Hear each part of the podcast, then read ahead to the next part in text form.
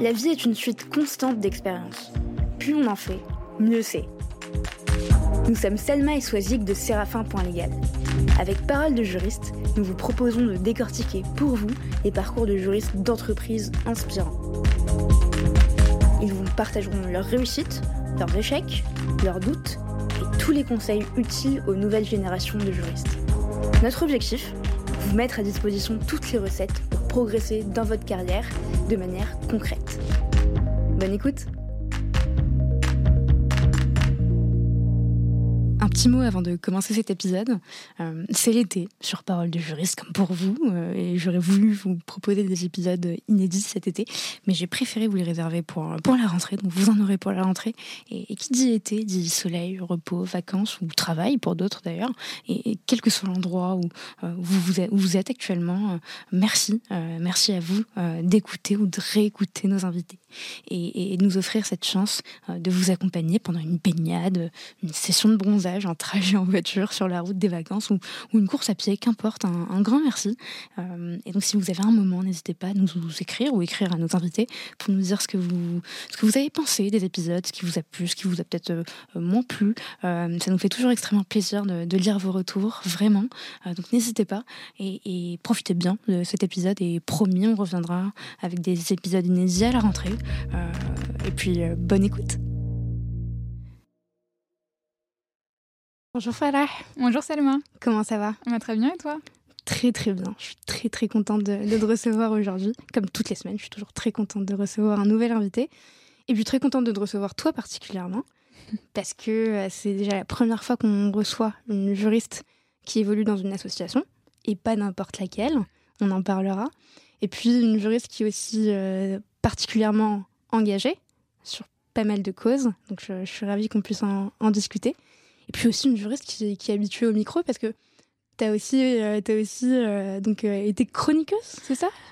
Oui, chroniqueuse. J'ai fait beaucoup de radio associative à Radio Campus Paris, qui est la meilleure radio du monde. Allez l'écouter.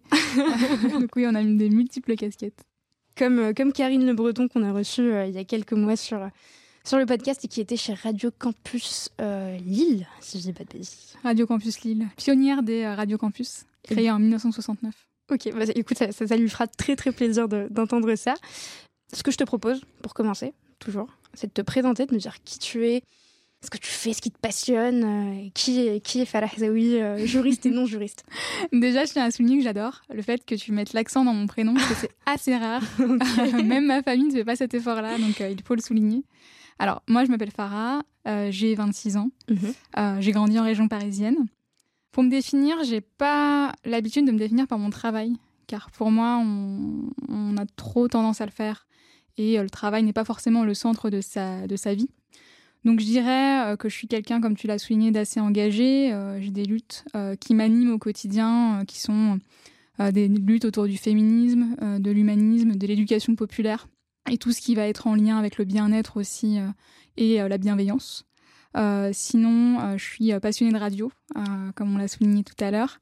J'aime beaucoup aussi l'univers du podcast. Je trouve que c'est un média qui est très pertinent et intéressant et par lequel on peut recueillir beaucoup de témoignages qui peuvent nous toucher et auxquels on peut s'identifier. Et je suis aussi très animée par l'entraide et l'associatif. Et ça aussi, on en parlera à travers les différentes associations autour desquelles j'évolue aussi à côté de mon activité professionnelle. Super. Et, et justement, ça correspond totalement au aux valeurs qu'on a envie de transmettre, nous, sur Parole de juriste, euh, cette notion de partage. Euh, et tu parlais du formidable format qu'est le podcast, qui permet finalement d'avoir des témoignages sur un temps parfois long, euh, où on peut se livrer.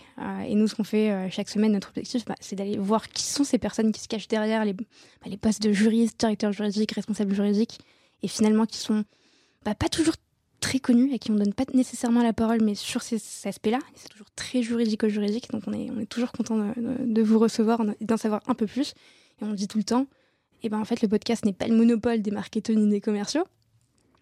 on est d'accord. Et puis ni des artistes, ni des, euh, ni des écrivains ou autres, des personnalités. Et puis le juriste peut aussi être inspirant, puisqu'il est inspirant. Absolument, c'est que derrière le, terme juriste, on voit souvent une personne avec des lunettes, assez austère, qui va dire euh, ce qui est légal ou pas légal, mais avant tout, on a des personnes qui sont souvent à l'origine animées par des valeurs. Mm. Euh, je pense pas par exemple, euh, qu'on s'oriente vers le droit par hasard, même si souvent c'est la filière qui ressort le plus euh, sur Parcoursup, mais en tout cas pour y rester, à tel point les études sont difficiles, sinueuses, qu'il est compliqué de s'orienter, je pense pas qu'on arrive en fin de cursus juriste par la grâce du Saint-Esprit. Je pense qu'il y a toujours des valeurs qui nous animent au départ. Toujours un, juriste est un être humain, finalement. C'est ça, n'est-ce pas? Spoiler alerte. Euh, on a une question rituelle sur le podcast. Euh, et moi, je me demande si, euh, quand tu étais enfant, est-ce que tu voulais être militante? Ah, je savais pas ce que c'était d'être militante. Moi, quand j'étais enfant, bon, j'ai toujours été assez rêveuse. Et c'est vrai que moi, j'ai toujours voulu faire un métier autour de l'oralité et de l'impact. Et c'est assez compliqué à expliquer parce que quand on est enfant, on ne sait pas ce qu'il y a de l'impact, mais euh, c'est vrai que moi, je me voyais évoluer dans un écosystème où euh, je, puisse me lever chaque matin et qu'il y ait un sens à ma mission. Je suis vachement aussi animée par euh, la question de la destinée, qu'on y croit ou pas. moi, je, pense que on n'avance pas vers des directions juste parce qu'il y a des questions monétaires, pécuniaires, de destin, de de promotion euh, qu'on est forcément guidé par quelque chose, peut-être cette main invisible à l'Adam Smith. Euh, mais je me voyais évoluer autour d'un métier qui met en jeu le contact et l'oralité. Moi, j'ai toujours voulu euh, faire un métier qui se diffuserait via l'oral. un moment, j'ai voulu être prof quand j'étais enfant, mais une petite particularité aussi, c'est que je suis assez introvertie, ce qui fait que le contact humain aussi peut m'épuiser et j'en ai assez conscience et que le métier de prof, c'est un métier qui est très demandeur en termes d'énergie et je pense pas que j'en serais capable, en tout cas en une activité principale. Et c'est aussi un métier qui a ses difficultés et ça, je m'en suis rendu compte assez rapidement via mon engagement mm. associatif. Hein, c'est un métier euh, qui demande beaucoup, euh, qui est peu rémunérateur et qui est assez euh, challengeant au, fil des réformes gouvernementales qui viennent rendre un peu plus difficile cette activité dans la pratique mais j'avais pas d'idée de métier très très clair, en tout cas un, métier qui ait de l'importance pour moi et pas forcément une importance euh, aux yeux de la société, mais une importance pour moi dans le sens où je, enfin c'était un métier où j'aurais une raison de me lever euh, tous les matins. J'ai l'impression, et tu me diras si je me trompe, que on fait partie de la même génération, plus ou moins, oui. Euh, et que, que, notre génération s'oriente de plus en plus sur des métiers qui ont du sens et qu'on voit de plus en plus de, de reconversion, pas en fin de parcours, mais en début de parcours de certains de nos, amis euh, ou de nos collègues ou autres. Absolument, absolument. Moi, je me suis beaucoup posé de questions pendant mon parcours, même si euh, j'ai un parcours somme toute assez classique. Euh, c'est que j'ai commencé en faisant du droit en classe préparatoire et ensuite en poursuivant en licence. Mais entre ma licence 3 et mon master 1, j'ai fait une année de césure. Mm. Et c'est une année de césure qui s'est justifiée d'une part parce que je voulais voyager, donc j'ai été à Londres une année. Super. Mais surtout, euh, c'est qu'en sous-ton, j'avais des interrogations sur le fait de poursuivre mes études euh, dans le domaine juridique, où je voyais peu d'applications pratiques, et je pense que c'est ça hein, qui crée aussi ce doute, c'est qu'on avance dans des études qui sont prédéfinies quand on a 18 ou plutôt 17 ans, donc quand on est en terminale, et qui se fondent sur des choses qu'on ne peut pas savoir au moment où on formule des vœux et qu'en plus, bon, moi je date, euh, enfin je date. Euh, ma procédure euh, remonte à l'époque d'APB, l'ancêtre de Parcoursup, qui était quand même un peu plus ouverte, j'ai l'impression, cette procédure que celle qui est actuellement mise en place, où j'ai l'impression que c'est vraiment la guerre pour obtenir ne serait-ce qu'un vœu. Mhm. moi j'ai eu le choix, clairement, de faire une classe préparatoire. Mais ce qui est difficile, c'est que j'aurais jamais pu imaginer le dixième de ce que j'ai vécu en, licence et de ce que j'ai été amenée à apprendre et euh, si ça allait me convenir ou non. Et également, c'est le manque de pratique, je pense, euh, qui fait qu'on est amené aussi à se reconvertir. C'est qu'on ne peut pas savoir, en faisant cinq ans de droit, si le poste de juriste ou d'avocat va nous convenir si on ne l'essaye pas et qu'on n'est pas amené à avoir cette chance-là, à moins de faire des stages en parallèle, quand on peut le faire, ou de prendre des pauses dans son parcours et qu'également les pauses, elles sont pas du tout valorisées.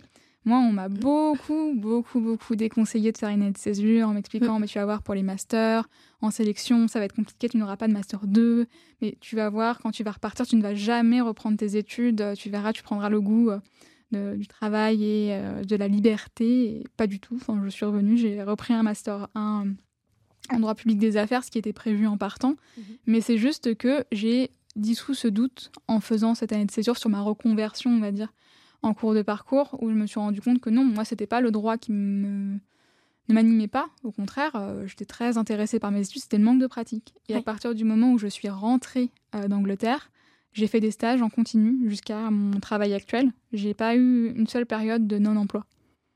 Et, finalement, ce qui prouve qu'en fait, euh, ce genre de mythe qu'on entend dans les couloirs des facultés, qui sont parfois même propagés par, par certaines personnes qui sont euh, dépositaires de l'autorité universitaire, euh, en fait, sont, sont, totalement faux. Et puis, on partage aussi pas mal de, de, points communs, toi et moi, sur, sur notre parcours. Parce que tu parles de, de classes préparatoires de droit. Alors, je, pense que certains doivent connaître ces classes préparatoires, mais qui ne sont pas nécessairement très, très, très connues. Et puis, tu parles de Turgot, c'est ça. Et puis, je pense que j'ai failli être avec toi dans ta promo à Turgot en 2014. Euh, c'est en été, été euh, rentrée 2014 Alors, moi, j'ai fait 2013-2014. 2013-2014 dans la promo suivante. Suivante, c'est ça. C'est ça, exactement. Et donc, tu as commencé par une D1 à Turgot. Oui. Ensuite, par des études euh, de droit, donc à Paris 1, fac, très très bonne fac, que je connais bien. Excellente. Excellente fac. et le sentiment que j'ai euh, de, Paris 1, alors tu me diras si c'était un peu la même chose pour toi, c'est qu'on est tout de suite très impressionné euh, de rejoindre une institution où finalement on a des fresques euh, en amphithéâtre quand on arrive qui sont juste incroyables. Puis on est un peu déçu d'étudier les deux premières années dans un centre rue Saint-Hippolyte qui, qui n'a rien à voir avec, avec C'est ça, c'est le behind the scenes. non, ce qui est particulier, c'est que moi je retiens de mes premières années de droit beaucoup de, mélancolie, même si ça a été très très dur parce que j'étais en classe préparatoire. Et pour revenir sur les classes préparatoires D1, parce qu'elles sont assez spécifiques, elles mhm. se distinguent des classes préparatoires Hippocagne et Cagne, c'est que les classes préparatoires D1 et D2 en, économie, je vais me concentrer sur D1, donc droit et économie, c'est qu'on est une partie de la semaine en classe préparatoire et on prépare le concours de l'école normale supérieure d'économie qui se situe à Rennes, mhm. concours très très très sélectif. Et euh, en parallèle de cela, on est inscrit à la fac et on a des cours de fac à suivre, donc c'est excessivement intensif parce que même une L1 de droit sans classe préparatoire, c'est mm. intensif. Alors mm. imaginez avec euh, à quel point ça peut être difficile de suivre les deux, surtout qu'on poursuit des objectifs qui sont différents, les méthodes d'enseignement en classe préparatoire et à la fac sont différentes et qu'il y a aussi cette pression parce qu'on est toujours dans un entre-deux. Soit je prépare la fac mm. et je m'assure un bon dossier scolaire au détriment de la classe préparatoire, soit je prépare beaucoup la classe préparatoire mais j'ai cet inconnu du concours. Euh, qui n'est pas euh, des moindres. Il y a des surprises au concours. Hein. Moi, je sais que dans ma promotion, il y a des personnes qui ont été admissibles qui ne croyaient pas leurs yeux, tandis que des favoris n'ont pas été. Euh, donc c'est pour ça que c'est un enjeu. Et également au niveau de la fac, moi mes premières années, clairement, j'étais ce qu'on appelait un passager clandestin parce que je venais jamais en cours parce que j'avais classe préparatoire et que j'avais autre chose à, faire.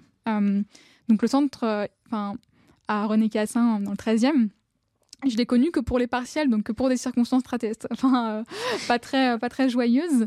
Donc euh, beaucoup d'émotions parce que ouais, souvent c'était des moments de stress et un manque de préparation aussi souvent, même si bon, je m'en suis plutôt bien sortie parce que les méthodes de classe préparatoire font leur preuve et ça on s'en rend compte des années après. Hein.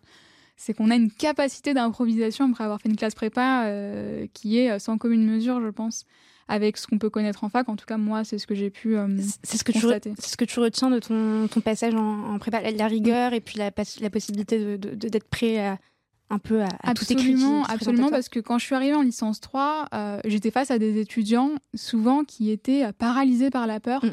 du fait de ne pas avoir pu bachoter ou préparer des examens de manière optimale, alors que moi, j'étais dans des, dans des classes ou dans des circonstances où parfois on avait des sujets de colle qui n'étaient même pas dans le cours ou même pas dans le cycle qu'on était censé étudier. Par exemple, je me souviens, une petite anecdote, en euh, première année de prépa, je suis tombée ma première colle de droit civil, le droit souple, mhm. qui est une notion, je pense que tu étudies, mais vraiment déjà quand tu sais ce que c'est le droit formel. Alors le droit souple, donc c'est un grand moment de solitude en face d'un colleur qui est un normalien ou une normalienne donc qui représente une autorité mm. et euh, le firmament de l'excellence universitaire. Euh, donc c'est pas évident et qui nous juge sur notre posture, notre manière de nous exprimer, euh, notre culture, nos codes aussi mm. sociaux qui sont très importants en classe prépa, ce qui fait que oui, en licence 3, quand j'avais pas révisé, ça allait quoi. C'est bon, j'avais pas des notes excellentissimes non plus, hein, il faut pas se le cacher, il faut beaucoup travailler à la fac, mais c'est que j'avais certains code de présentation déjà qui me permettait par exemple à l'oral au moins de décrocher la moyenne. Mm. voilà, au moins de bien traiter un, un, sujet. Et à l'écrit, pareil, présenter une copie, voilà, combler le manque de connaissances par une forme particulière. et ça, c'est ça, c'est un des enseignements que je retiens de la prépa et qui m'aide toujours aujourd'hui. Et ça s'entend d'ailleurs. Ah oui. ça s'entend. Et puis, euh, tu, tu, fais preuve aussi de, de, de, beaucoup de. Alors, je veux dire beaucoup de professionnalisme, même si je pense que c'est pas le bon terme, parce que euh, le, déroulé d'épisode a été communiqué, mais littéralement deux heures avant, avant l'enregistrement. C'est un luxe. C'est alors pour toi c'est un luxe et on, on, dira, on expliquera pourquoi. Euh, mais pour les invités de manière générale, on aime bien leur communiquer ce, ce déroulé une semaine avant. Et puis tu fais preuve de, de, beaucoup d'aisance. Donc, euh, effectivement, la, prépa D1 Turgo, euh, D1, D2 est à, est à recommander. Et tu, tu, fais justement partie de ces personnes comme Émilie de Tocar-Calam qu'on a reçue il y a quelques semaines, bah, qui euh, finalement ont plusieurs Master 2. c'est en cours. C'est en... oui, c'est en cours. et on te le souhaite et on touche du bois. puisque tu as été acceptée au sein de l'Université de Paris 2, Panthéon Assas. Oui, pour mon master, mon premier master 1, euh, donc celui que j'ai fait euh, à la suite de mes études. Donc, euh, juriste conseil des collectivités territoriales. C'est ça. Il est intéressant ce master parce qu'il est assez unique, même s'il y a de plus en plus de masters qui se développent dans la même verbe. C'est que c'est un master en apprentissage, ce qui est rarissime pour les facs parisiennes. À Assas, donc du coup j'ai changé de maison euh, en bassin de Paris à Assas, j'ai voilà, passé le couloir euh, du Panthéon. Euh. donc c'est une différente culture, on va pas se le cacher, on va pas non plus renforcer les clichés sur Assas et sa coloration politique, mais il y a des éléments très très factuels hein, aussi d'un point de vue par exemple militant. Bon, il n'y a pas de grève à Assas, hein, mm. clairement, pas de blocus ou voilà, ce genre de choses. Et en plus moi j'ai fait du droit public, donc forcément les cours étaient un peu orientés. Mais bon, ça c'est un commentaire voilà, comme ça. Mais euh, ce qui était intéressant euh, par rapport à ce master-là, c'est euh, le fait voilà, qu'on était trois jours par semaine en entreprise, plutôt en collectivité ou en administration publique, mhm. et deux jours, voire trois, quand on avait cours le samedi, donc à la fac. Mhm. Et c'était vraiment pour moi, et ça le reste, la voie royale pour rentrer dans le monde du travail, parce que c'est vraiment une transition douce mhm. entre le monde de la fac, qui est très scolaire, très euh, dans la démonstration juridique, l'excellence, euh, les notes, mhm. et le monde professionnel qui est très pratico-pratique, où finalement ce qu'on nous demandera, c'est d'avoir des solutions et pas euh, d'exposer toute notre jurisprudence ou notre doctrine, quand bien même c'est très intéressant. Et aussi d'adopter une certaine posture, d'avoir certains codes professionnels, d'intelligence aussi relationnelle, ça qu'on ne nous apprend pas. Et également, il ne faut pas aussi le négliger, hein, le fait d'être rémunéré et une rémunération euh, en apprentissage qui est plus importante euh, qu'en stage. Ça mm. permet aussi de mieux vivre, je pense, cette dernière année d'études mm-hmm. et de pouvoir ensuite postuler avec sérénité euh, dans des collectivités, dans des sphères publiques, dans des sphères politiques aussi pour ceux qui veulent être collaborateurs, enfin, qui voulaient être collaborateurs de cabinet ou passer des concours, devenir avocat. voilà, c'était vraiment une année très très intensive, mm-hmm. mais je pense très fructueuse après coup. Et, et, et, je rebondis sur ce que tu dis quand tu parles d'avoir les codes quand on est juriste, par exemple, dans une collectivité territoriale une administration, est-ce qu'il y a des codes qui sont différents en tant que juriste dans ce type de, structure et dans, le privé? Absolument. Euh, moi, j'ai connu le privé via euh, un, stage en cabinet d'avocat. J'ai eu d'autres expériences il y a des jobs d'été, mais pour ce qui se rapproche le plus, on va dire, de notre cible. Donc, en, cabinet d'avocat, oui, absolument, parce qu'en collectivité, il y a un poids euh, de la répartition politique-administration qu'il faut intégrer c'est très très important, c'est que quand on travaille dans une collectivité, bon, on est soit fonctionnaire, soit contractuel, soit vacataire pour des besoins assez spécifiques. On est euh, sous la responsabilité d'un chef de service, d'un RH, d'un DGS, directeur général des services ou directrice d'ailleurs général des services. Mais qu'au-dessus de ça, il y a l'exécutif de la collectivité, le conseil municipal qui prend les, les grandes orientations. Il faut comprendre en fait comment fonctionne une collectivité et, euh, et qu'il y a certains codes à adopter. Euh, notamment, euh, il y a des codes en matière de déontologie qui sont très très importants. le fait d'être neutre dans le service public aussi, de traiter tout le monde de manière égale. les grandes lois Roland du service public qui s'appliquent évidemment.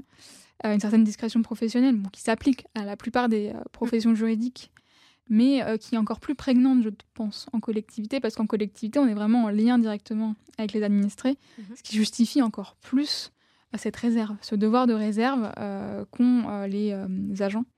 vis-à-vis de ce qui se passe dans l'enceinte de la collectivité, ce qui n'empêche pas non plus hein, de lancer l'alerte, quand cela est possible évidemment, sur des faits qui se seraient passés dans les collectivités. Et un devoir d'exemplarité aussi. Absolument. L'exemplarité, on en parle souvent pour les politiques. Euh, moi, j'ai plus tendance à dire que pour les agents, euh, c'est pas tellement de l'exemplarité, euh, mais c'est vraiment de respecter tous les codes qui sont issus des grandes lois du service public. Mhm. Donc le fait d'être neutre, égalitaire, de s'en référer à ses supérieurs hiérarchiques, euh, la trace de l'écrit et aussi cette mm. question du service. La, question du service public est très très importante. Euh, ce lien avec les administrés et le fait de délivrer une information qui soit euh, claire et accessible. On avait reçu Johanna Ledesby, on a reçu, pardon, Johanna Ledesby du département des Bouches-du-Rhône mm. il y a quelques, quelques mois qui nous a également parlé de, l'importance justement de, du, du, service public et est-ce que aussi ça implique pour elle le sens qu'elle trouve dans, dans, ce qu'elle fait en tant, que, en tant que juriste dans cette collectivité? Et puis pour revenir à, ces fameux deux Master 2, euh, là actuellement tu es, en droit pénal et sciences criminelles à Toulouse Capitole, donc c'est une formation à distance euh, mhm. que tu réalises en même temps que, que ton travail à temps plein. Absolument. Finalement. et, moi, ce qui a particulièrement attisé ma, curiosité, euh, parce que finalement, j'imagine que euh, il y a dû y avoir une prise de conscience à un moment, ou peut-être que je me trompe, hein, mais une rencontre, une inspiration, quelque chose, un, métier, une mission euh, qui a fait que finalement tu t'es orienté vers ce, ce, master-là. Qu'est-ce qui a été le déclencheur? Alors, le déclencheur, c'est que moi, je suis, pour reparler du Master 2, je suis un peu euh, un incident industriel du Master 2 parce que mon Master 2 a pour vocation de former des juristes territoriaux. C'est dans le titre.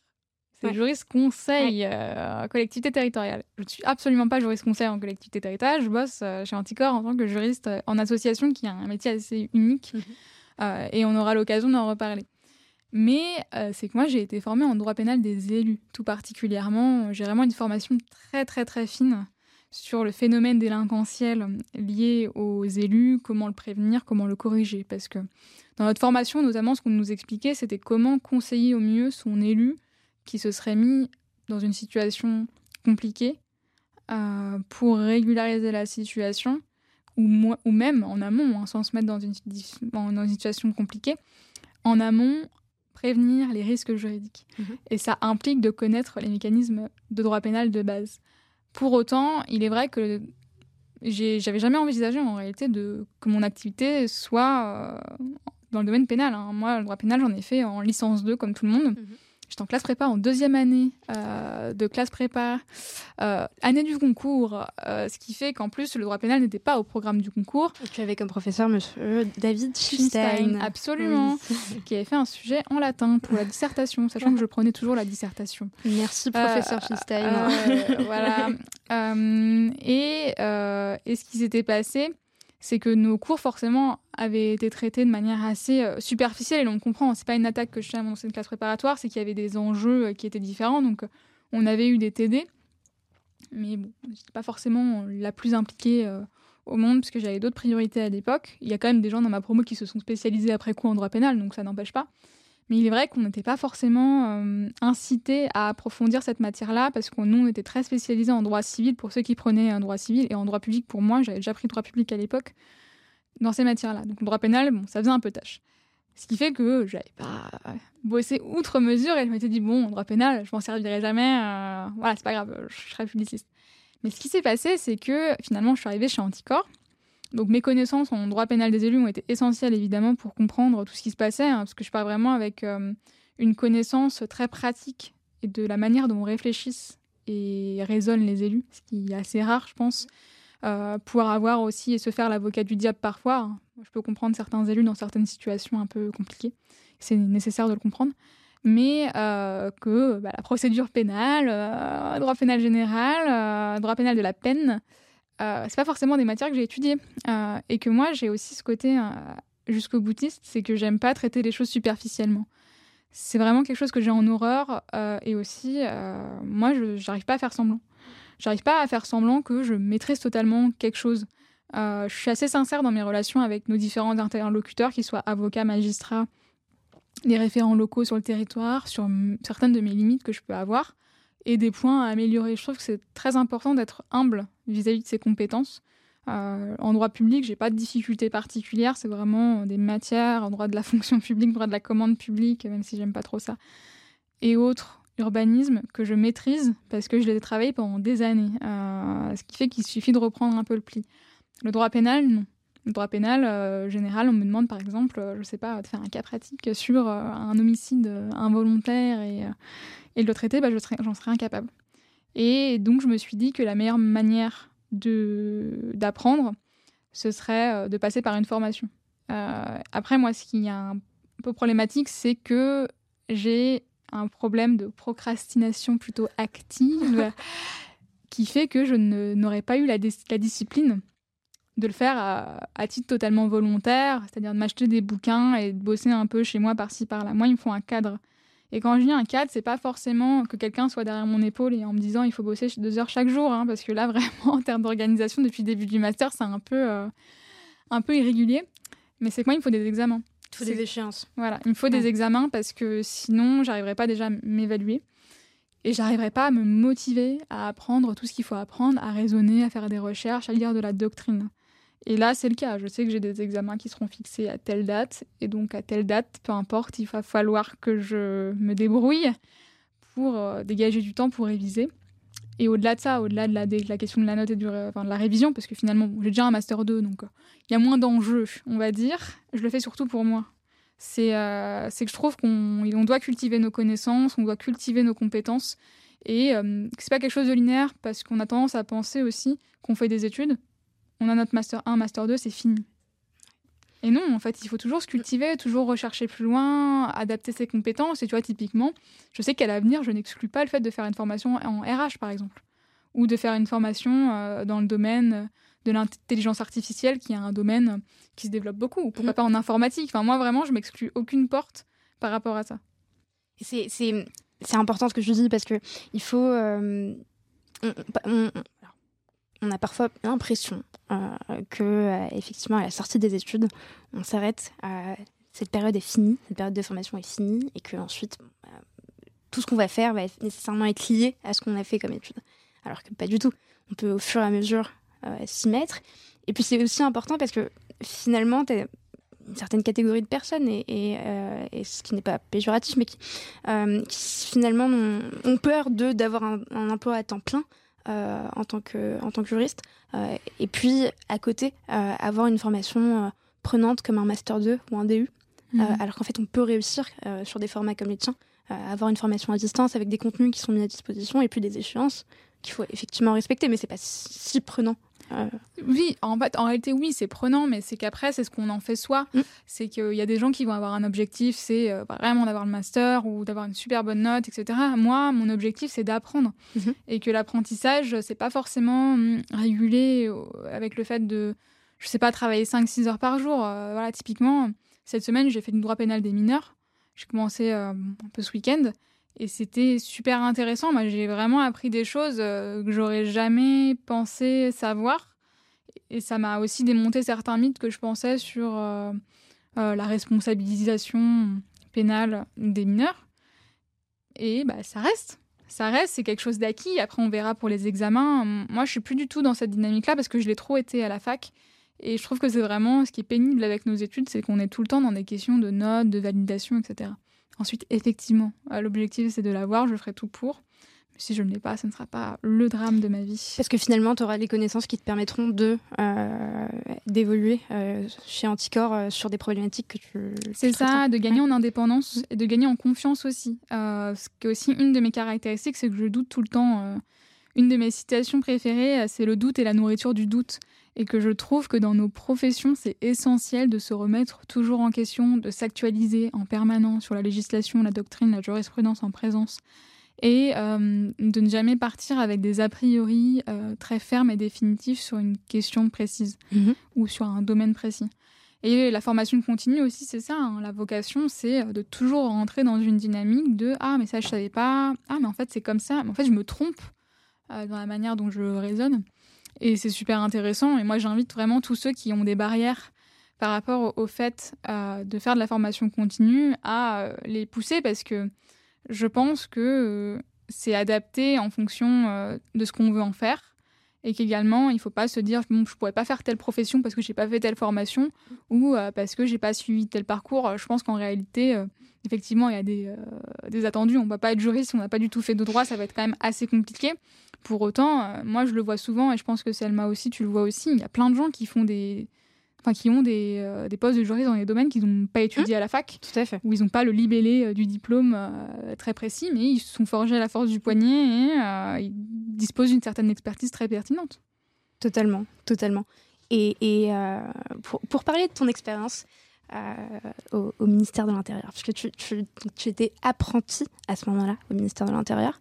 Et justement, on, en a parlé encore une fois avec Johanna, à la DSB, euh, qui est chef du service de l'innovation juridique au département des Bouches-du-Rhône. Et en fait, on a l'impression, en tout cas j'ai l'impression, euh, que le quotidien de juriste en collectivité territoriale et, dans le public, de manière générale, euh, est très peu connu de tous, et même des étudiants en droit à la fac, ou même d'autres personnes, des citoyens. Euh, c'est très très très opaque, euh, mis à part si on connaît quelqu'un qui connaît quelqu'un qui connaît quelqu'un. Euh, et donc tu as effectué cet apprentissage au ministère de l'Intérieur entre septembre 2018 et juin 2019, si je dis pas de bêtises. Absolument, je l'ai effectué en, parallèle du Master 2 juriste conseil des collectivités à Assas. effectivement, pour les professions en lien avec les droits des collectivités ou même droit public de manière générale, on a vraiment du mal à comprendre ce que fait un juriste par exemple dans un ministère que ça paraît tellement grand. Euh, et aussi, le ministère, il y a un côté un peu politique, donc on comprend pas qu'il y ait des agents. Moi, souvent, me poser la question, mais du coup, je travaille pour le gouvernement? Non, je travaille pour euh, l'État en tant que personne, mais je travaille pas pour le gouvernement en tant que tel, en réalité. Euh, je travaille pour le service public, l'intérêt général. Et au niveau des missions, c'est assez diversifié. En réalité, moi, j'étais rédactrice juridique, même mhm. si c'est le titre est chargé d'expertise juridique, mais la catégorie, on va dire, euh, fonctionnel, c'est rédacteur et c'est une catégorie euh, qui euh, appartient, on va dire, aux personnes qui passent des concours de la fonction publique mhm. correspondant aux IRA, donc aux instituts régionaux d'administration. Ce sont des concours qu'on peut passer à partir de la licence ou du master 1, je crois, mhm. qui sont assez diversifiés, où il y a du droit, et aussi des langues, il peut y avoir aussi des questions contemporaines. C'est vraiment un peu calqué euh, sur les modèles euh, des concours de la fonction publique. Et le but, c'est de nous permettre de postuler à des postes ensuite quand on aura le concours, qui sont assez diversifiés. Et euh, juriste en, collectivité, en administration centrale, c'est principalement répondre à des questions très techniques souvent, mais pas des questions d'administrer, c'est plus des questions qui vont remonter par différents services. Moi, j'étais dans un service spécialisé dans l'aménagement du territoire, l'urbanisme, l'habitat. Et j'occupais un poste notamment où j'avais comme fonction principale de, gérer un fonds qui s'appelait le Fonds d'aide au relogement d'urgence, le FARU, qui était un fonds à disposition des communes euh, dans des cas euh, d'incendie, d'inondation, ou aussi pour le logement insalubre. C'est qu'il y a des communes en réalité qui ont la possibilité de demander à l'État de l'argent euh, pour reloger des personnes qui auraient été victimes de marchands de sommeil Mhm. Ou également, euh, moi j'ai beaucoup traité à l'époque euh, des inondations dans l'Aude. Il y en a eu beaucoup à une certaine période, mhm. et donc il fallait bien reloger euh, les personnes sinistrées évidemment, ou les incendies aussi dans le sud de la France. Et le but, c'est un peu de piloter ce fonds, de voir combien il reste, de traiter la question avec les collectivités concernées, les communes, et ensuite d'écrire les documents et de passer ça au service pour que les fonds puissent être débloqués. Il y a aussi toute la question parlementaire. Dans les directions centrales, on a beaucoup de questions écrites de parlementaires auxquelles il faut répondre. Typiquement, ça va être un parlementaire qui va te demander euh, euh, quelle est la responsabilité euh, du maire dans le cadre d'un chemin départemental qui est quand même en quinconce avec une route communale. C'est vraiment des questions qui sont très très précises et j'invite vraiment les gens à aller voir les questions écrites parce que parfois on a des pépites, mais et c'est vrai qu'elles sont en libre accès, elles sont disponibles. Voilà, sur, euh, sur le site de l'Assemblée nationale. Et euh, c'est vraiment fascinant. On a beaucoup, beaucoup de questions très, très techniques. Qui paye quoi Qui est responsable de quoi Quelle est l'interprétation de ce texte-là Et on est censé pouvoir fournir une réponse euh, à ces parlementaires qui viennent des services spécialisés. Est-ce que c'est une manière de rendre des comptes ou c'est même une question, par exemple, si, disons que je suis élue et mhm. que j'ai une question de droit? Euh, parce que je m'interroge, j'ai pas la réponse. Et mon Mm. service n'est pas capable de, de m'apporter cette réponse et je n'ai pas envie de faire appel à un avocat. Je peux contacter euh, un ministère habilité pour lui poser la question. C'est- davantage, pour, les, pour tout ce qui est collectivité, c'est davantage la préfecture qui est en charge du contrôle de l'égalité, à qui on peut éventuellement poser la question. Ensuite, les communes ont souvent des juristes en interne, même s'il y a des petites communes en Mm. France qui n'ont pas les, les moyens. Ensuite, il y a des services d'aide au droit aussi Mhm. euh, répartis sur tout le territoire. Non, non, en réalité, les ministères, ils ont plus comme fonction, notamment la Direction générale des collectivités locales, qui est assez spécifique parce que c'est vraiment le ministère des collectivités euh, qui agrège tout ce qui est question financière aussi, c'est super important. Euh, et il a davantage comme fonction euh, de chapeauter ce qui se passe sans lien hiérarchique évidemment dans les collectivités et on peut répondre éventuellement à des questions mais par souci d'efficacité il vaut mieux se rapporter à l'échelon déconcentré donc qui est la préfecture avant euh, d'aller à l'échelon euh, central c'est toujours comme ça la logique en droit public c'est qu'on part toujours de la personne compétente avant d'aller euh, sur la personne d'escalader. voilà d'escalader c'est ça Et hum, tu, tu, tu, tu gardes un, un, un bon souvenir de, de, de cette période. Et puis au-delà de ça, au-delà du bon souvenir, euh, j'ai une question. Alors, c'est c'est une colle que je te pose peut-être ou pas. Et tu n'es pas obligé de répondre, mais euh, comment on fait quand on est juriste et qu'on travaille dans une collectivité territoriale, une administration publique ou autre, et qu'on est euh, sous euh, finalement la pas l'autorité directe, mais aussi sous l'autorité finalement d'élus qui ont une couleur politique si on n'a pas la même couleur politique, est-ce qu'on vit bien? Euh, Est-ce qu'il y a des choses qui sont parfois un peu dures à accepter? Euh, Ou est-ce qu'en fait, on n'a juste pas le choix, forcément? Ça a été tout l'enjeu de la fin de mon Master 2. C'est une question très très intéressante parce que c'est un peu cela qui m'a mené vers Anticorps. Euh, donc concrètement, moi j'en garde une très très bonne expérience du ministère de l'Intérieur. C'était une année en plus assez spécifique, c'était vraiment l'année des Gilets jaunes. Et il faut savoir que la Direction générale des collectivités locales est euh, logée euh, place des Saussets, donc dans les locaux du ministère de l'Intérieur. Euh, ce qui fait qu'on avait beaucoup forcément d'échos assez particuliers, même s'il y a un devoir de réserve qui s'applique aux agents publics qui n'ont pas à commenter des affaires de cet ordre-là. On peut le faire de manière informelle, mais c'est pas forcément du meilleur goût et même conforme à ce devoir d'exemplarité peut-être euh, des agents, comme on le soulignait tout à l'heure. Euh, c'est- vraiment un enjeu, la question, parce que la couleur politique, normalement, en tant qu'agent, ça ne devrait pas être un critère. Étant donné qu'on est agent du service public et euh, qu'on n'a pas hum, à regarder cela, si on, on est agent dans une collectivité depuis 20 ans et qu'il y a une alternance, on ne va pas partir parce que le maire part. Parce qu'on n'est pas attaché à l'exécutif, normalement, de la collectivité. Ensuite, il y a des questions très, très pratico-pratiques qui s'appliquent parce que la gestion d'une collectivité, elle est jamais neutre. Jamais neutre. C'est euh, la manière dont on va gérer l'argent, la manière dont on va gérer ses services, dont on va subventionner les associations. Ça peut impacter euh, notre qualité de travail, notre qualité de vie et notre vision euh, de la société. Je ne vais pas citer de communes pour m'éviter des soucis, mais il y a des collectivités qui ont radicalement changé une fois qu'elles ont été soumises à une nouvelle sensibilité, où euh, bah, des services ont totalement été réorganisés et où, euh, par exemple, je ne sais pas, certaines aides ont été euh, totalement redirigées et où forcément ça abîme le tissu local parce que si dans les collectivités, on, on bosse beaucoup avec des satellites de l'administration qui sont les associations, par exemple.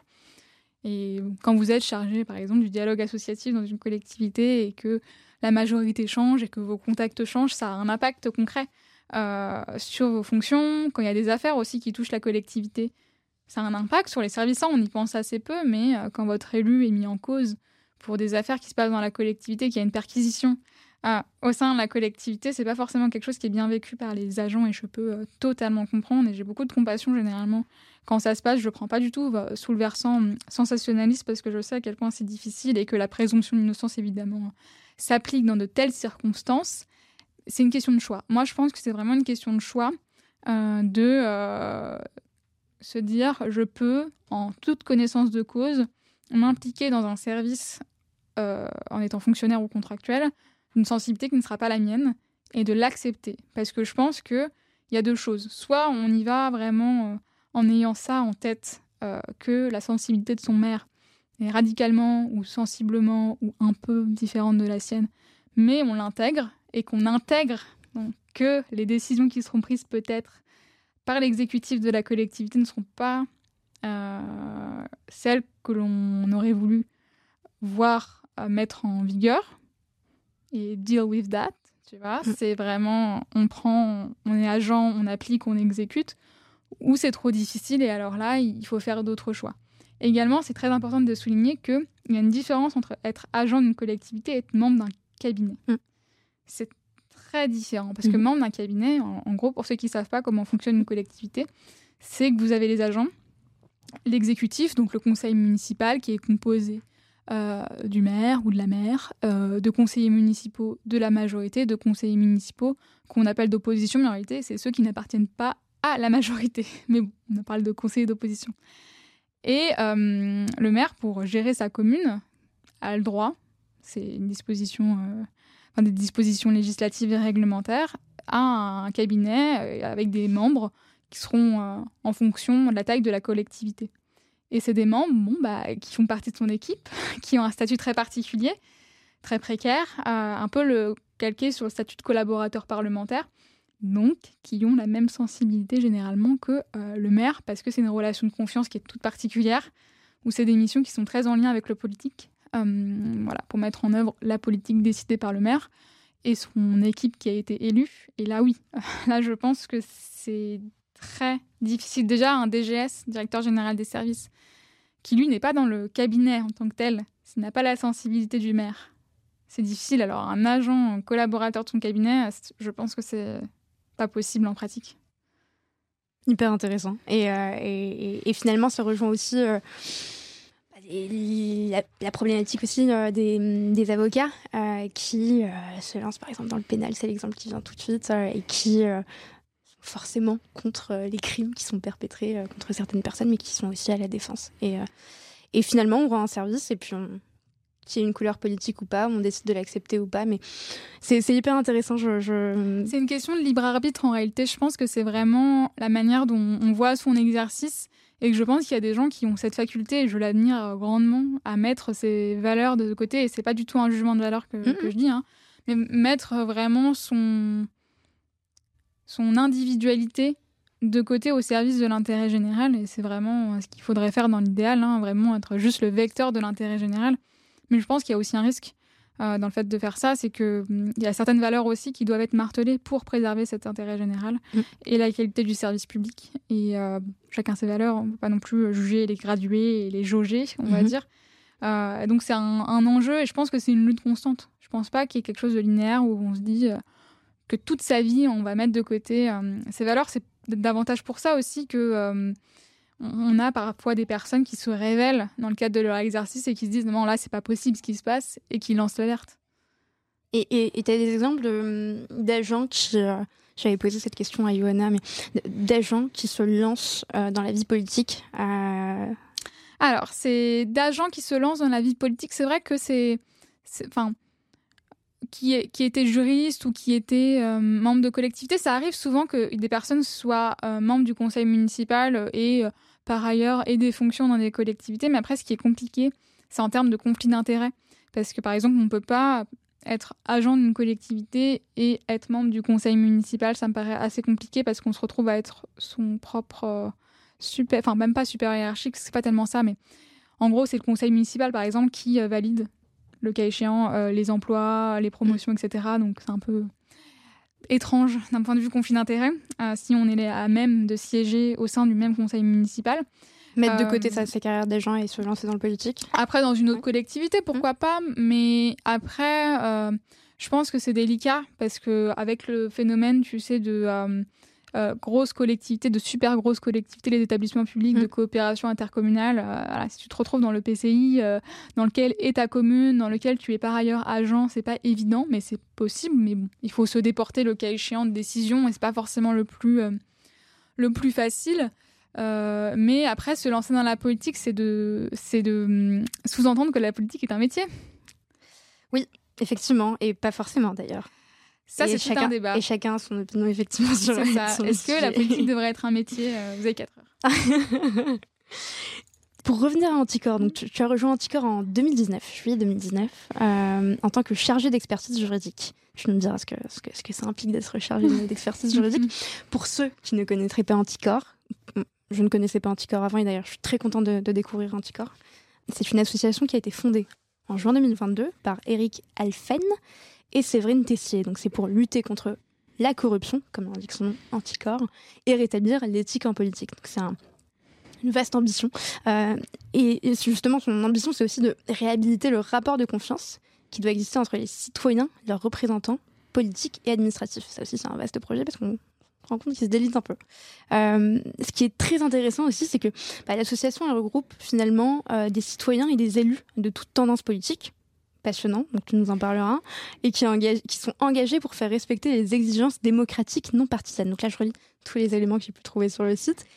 Et en quelques chiffres, finalement, Anticor, c'est 7000, près de 7000 adhérents, 92 groupes locaux qui réceptionnent les alertes qui sont ensuite envoyées à la branche nationale que tu représentes et une multitude d'affaires sur lesquelles vous vous portez partie. Et c'est là que ça devient intéressant, comme l'affaire Platini, l'affaire Stop Covid, l'affaire INA avec Mathieu Gallet.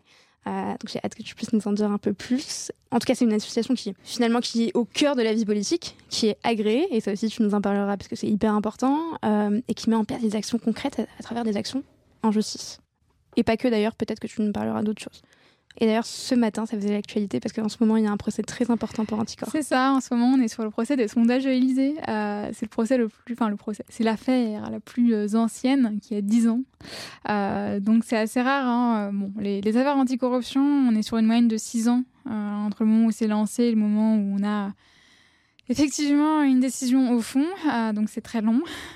Heureusement, il y a quand même des affaires où c'est un peu plus rapide mais euh, la longueur se justifie au-delà des questions, on va dire, euh, très techniques euh, de l'anticorruption, du fait que les matières aussi soient très très ardues. On a souvent le droit de la commande publique, qui n'est pas forcément une matière qui est très intelligible comparée aux matières criminelles mmh. que j'ai l'occasion d'étudier maintenant, ou, ou des choses qui peuvent se reproduire dans le temps, dans une longue durée, donc avec beaucoup, beaucoup d'éléments. Il y a beaucoup aussi d'éléments de, preuve à les recueillir, des témoignages.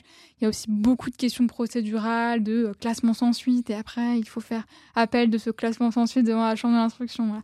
Ce qui fait que c'est assez, assez long et tortueux, parce que, voilà. Et euh, le fait aussi que euh, le statut du ministère public en France, qui est très spécifique avec un, procureur qui est sous la responsabilité du ministère de la Justice qui a l'opportunité des poursuites. Et pour les affaires anticorruption politico-financières, ça peut être assez difficile de se positionner quand on sait euh, que bon, bah, sa carrière pourra être impactée par euh, ce choix-là. Et, je trouve ce, ce, poste, ce métier, j'ai l'impression que c'est un peu la cour de récré pour, euh, pour un juriste. Euh, dans le très bon C'est très, très complet. En réalité, oui, c'est très, très complet parce que, en réalité, c'est un quotidien qui est euh, fou parce qu'on n'a pas de routine. C'est pas quelque chose où on arrive et on se dit, bon, bah, j'ai mes 12 contrats à faire cette semaine. C'est absolument pas ça. Chaque jour. Ce qui peut être très bien de faire 12 contrats. ça. ça doit être satisfaisant de pouvoir faire toutes ces tâches, mais non, non, c'est qu'on est vachement en lien avec l'actualité. Il faut être très en phase avec ce qui se passe mhm. euh, dans les collectivités, très en lien avec ses référents euh, locaux et garder un bon contact pour qu'ils puissent nous prévenir euh, d'affaires quand elles se passent, faire du conseil. également, bon, il y a la relation avec les médias qui est assez importante et intéressante et à laquelle mhm. on n'est pas formé en fac de droit sur comment répondre à des demandes médias et la construction de dossiers. C'est vraiment un poste qui est à multiples facettes, euh, finalement, parce qu'on est à la fois juriste, euh, chargé de projet, euh, conseiller, chargé de plaidoyer aussi. Enfin, il y, a beaucoup d'éléments qui viennent en, relation avec ce métier-là et qui est aussi excessivement technique, parce qu'on est amené à toujours faire la distinction entre le juridique et le politique, l'éthique, le légal, et finalement des valeurs, les valeurs qu'on porte, qui sont très très importantes. Et comment tu, tu décroches ce poste enfin... J'ai une anecdote là-dessus. Ah, J'adore les anecdotes. Super. Euh, donc j'étais en Master 2. Euh, je reste conseil des collectivités et euh, j'étais en apprentissage. Et ce qui se passait, c'est que mon apprentissage se passait bien. Moi, j'ai eu un maître d'apprentissage absolument incroyable qui a été très très bienveillant vis-à-vis de moi, qui m'a bien formée. Et je me rends compte à peine aujourd'hui des enseignements que j'ai pu tirer de cet apprentissage d'un point de vue professionnel. réellement, ça a été une aubaine pour moi. Et tu peux le citer Stéphane Monet, si tu m'écoutes. voilà, un, très très bon euh, maître d'apprentissage. Et ce qui s'est passé, par contre, c'est qu'en Master 2, on va dire qu'il y a eu un, un, combo entre la confrontation de mes valeurs et la réalité pratique de ce à quoi je m'exposais. C'est que je me suis rendu compte que finalement, il fallait correspondre à un certain moule quand on était dans nos professions et que moi, je ne me voyais pas, en tout cas, je ne me sentais pas la capacité de faire ce qu'on a expliqué tout à l'heure, c'est-à-dire de mettre mes valeurs de côté pour m'insérer dans une collectivité qui ne me ressemblait pas. Moi, j'ai choisi déjà d'être dans une super grosse structure, administration centrale, parce que c'était prestigieux et parce que aussi je voulais voir à quoi ça fonctionnait, la grosse ingénierie. Mais au-delà de ça, même dans les petites collectivités, clairement, bon, la plupart des postes qui nous étaient offerts étaient dans des collectivités qui n'étaient pas dans ma sensibilité bien que je respecte le travail qui est effectué localement et le travail que font d'ailleurs mes collègues euh, maintenant euh, de master dans ces collectivités, mais je ne me voyais pas, j'ai passé quelques entretiens, euh, je ne sentais pas. Et donc j'en parlais sur Twitter. À l'époque, j'avais un Twitter où je parlais beaucoup de manière assez libre de mon quotidien en Master 2 sur un ton anonyme et assez enjoué. Et, et forcément, j'avais fait tout un thread là-dessus en, en, expliquant vraiment que dans une impasse parce que j'ai pas eu cette difficulté qu'ont eu, cette enfin, qu'ont eu euh, beaucoup de personnes en master 2 de ne pas trouver du travail. Nous, notre master, on a tous eu du travail à la fin. Euh, vraiment, il n'y avait pas de difficulté. Euh, le droit des collectivités, c'est très recherché. Et en plus, on a fait un master en apprentissage, ce qui fait qu'on partait déjà avec au moins un an d'expérience, plus les stages qu'on a fait avant, ce qui est vraiment pas mal.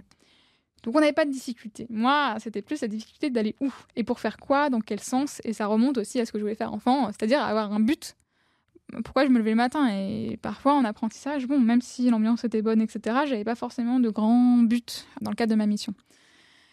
Et euh, c'est rigolo parce qu'au moment où je fais ce, thread-là, quelqu'un qui me suit, euh, avec qui j'ai pas forcément de contact euh, outre mesure, m'envoie un message et me dit Ah, mais j'ai vu ton thread, etc. Bah, tu devrais postuler là. Et Anticorps venait de mettre une annonce parce qu'ils recherchaient leur premier juriste. Incroyable. Et euh, moi, je connaissais de loin Anticorps. Euh, je pense qu'on a dû les interviewer à Radio Campus Paris euh, il y a quelques années parce que ça me dit quelque chose. C'est pas moi qui ai dû faire l'interview, mais j'ai dû être dans cette émission-là peut-être après, ou en tout cas, j'ai dû voir le planning. Mais en tout cas, je sais qu'on les a eu à Radio Campus, c'est sûr. Et on les enfin, ils nous invitent de manière assez régulière à Radio Campus quand il y a des éléments en lien avec notre actualité, évidemment. et bon, bah, j'ai postulé assez simplement, assez sincèrement. Je me suis pas du tout pris la tête pour postuler. Et j'ai fait vraiment sur un coup de tête, euh, sans trop y croire, et ça l'a fait tout de suite. Donc euh, j'ai été prise, CDI. Et j'ai démissionné mon apprentissage euh, vraiment en l'espace de deux jours. j'ai dû démissionner. Bon, après, on s'est arrangé quand même avec mon maître d'apprentissage parce que je pouvais pas lâcher le poste du jour au lendemain. Donc j'ai eu une petite semaine pour, pour me retourner. J'avais mes examens de Master 2, j'avais ma soutenance de mémoire. Donc, ce qui fait que moi, j'ai passé tous mes examens avec un CDI dans la poche, ce qui est assez rare parce que euh, clairement, euh, ça change la donne parce que j'étais très très détendue. Oui. Forcément.